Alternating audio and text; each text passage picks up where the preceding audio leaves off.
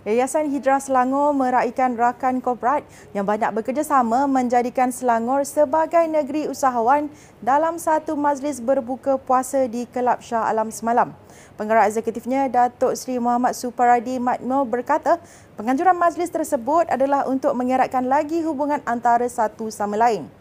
Katanya pelbagai inisiatif dilakukan Hidra Selangor bagi memastikan produk ahli berjaya dipasarkan dan usaha-usaha yang dilaksana memerlukan kerjasama dari pelbagai pihak seperti pihak berkuasa tempatan untuk memudahkan urusan perniagaan.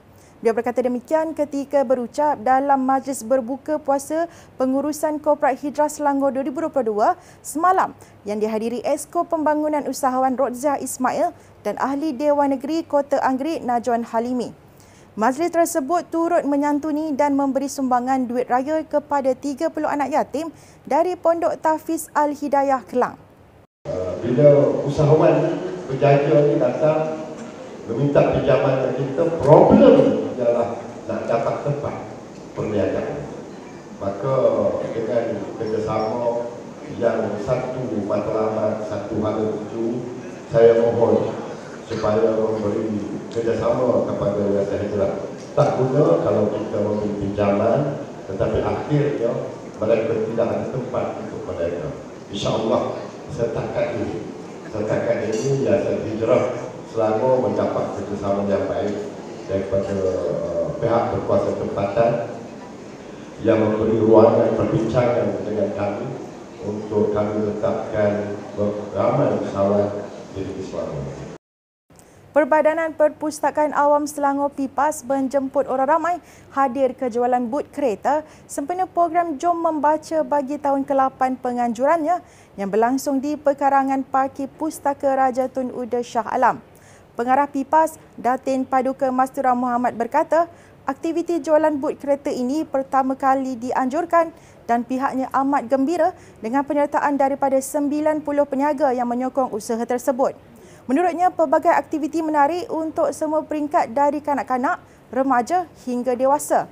Program bermula jam 9 pagi hingga 5 petang itu berlangsung selama 4 hari bermula semalam dan berakhir pada Ahad ini. Beliau berkata demikian ketika ditemui selepas program Jom Baca Bersama 10 Minit yang dirasmikan Timbalan Pengurusi PIPAS Dr. Mazli Malik di pekarangan Parkir Pustaka Raja Tun Uda semalam. Kami uh, amat gembira sambutan daripada penjual uh, ramai yang nak berniaga uh, dan ke, kami mengharapkan uh, bantuan daripada semua penduduk negeri Selangor Shah Alam khususnya untuk datang ke sini untuk pembelian. Ha, itulah. Berapa ramai penjual? Uh, penjual yang berdaftar dengan kami dalam uh, 90 tapi hari ini yang sampai ni nanti buat 60. Uh, jadi ada yang uh, 90 tu yang hanya nak berniaga masa uh, weekend. Majlis Bandaraya Subang Jaya MBSJ membelanjakan RM180,000 bagi menyediakan kemudahan diadah bagi golongan orang kurang upaya OKU di tiga lokasi kawasan lapang dan rekreasi di bawah pentadbirannya. Datuk Bandar Subang Jaya Datuk Johari Anwar berkata, projek mewujudkan kemudahan diadah mesra OKU ini telah dimulakan sejak 2021 melibatkan tiga lokasi iaitu di USJ 11-5, Pikiran Putra, dan Pucung Perdana.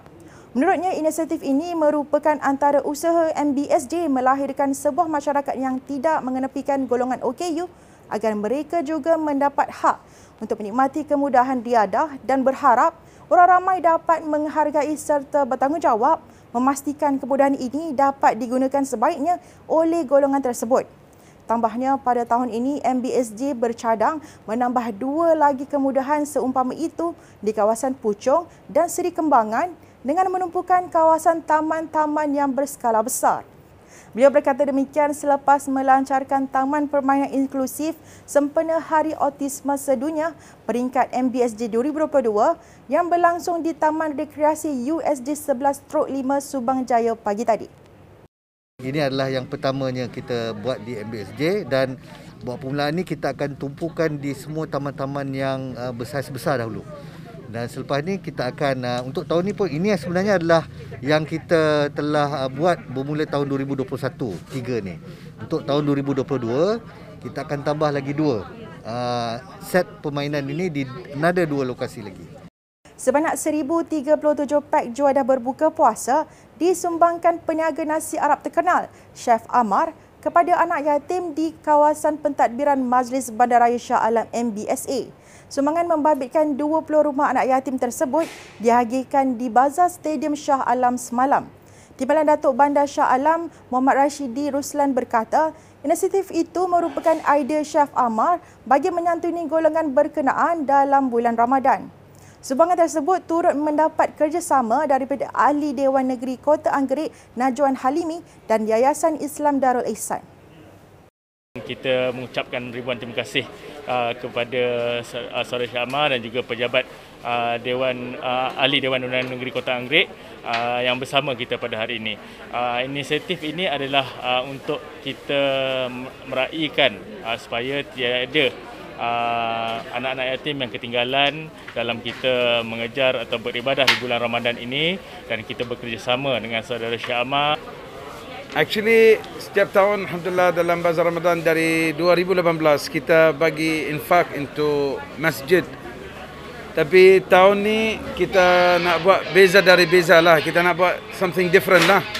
So, uh, I decided Alhamdulillah with Allah help that to give for anak yatim tahun ni dan kita sudah bincang sama Tuan Rusdi macam mana dan uh, Tuan Najwan, YB Najwan macam mana kita nak bagi.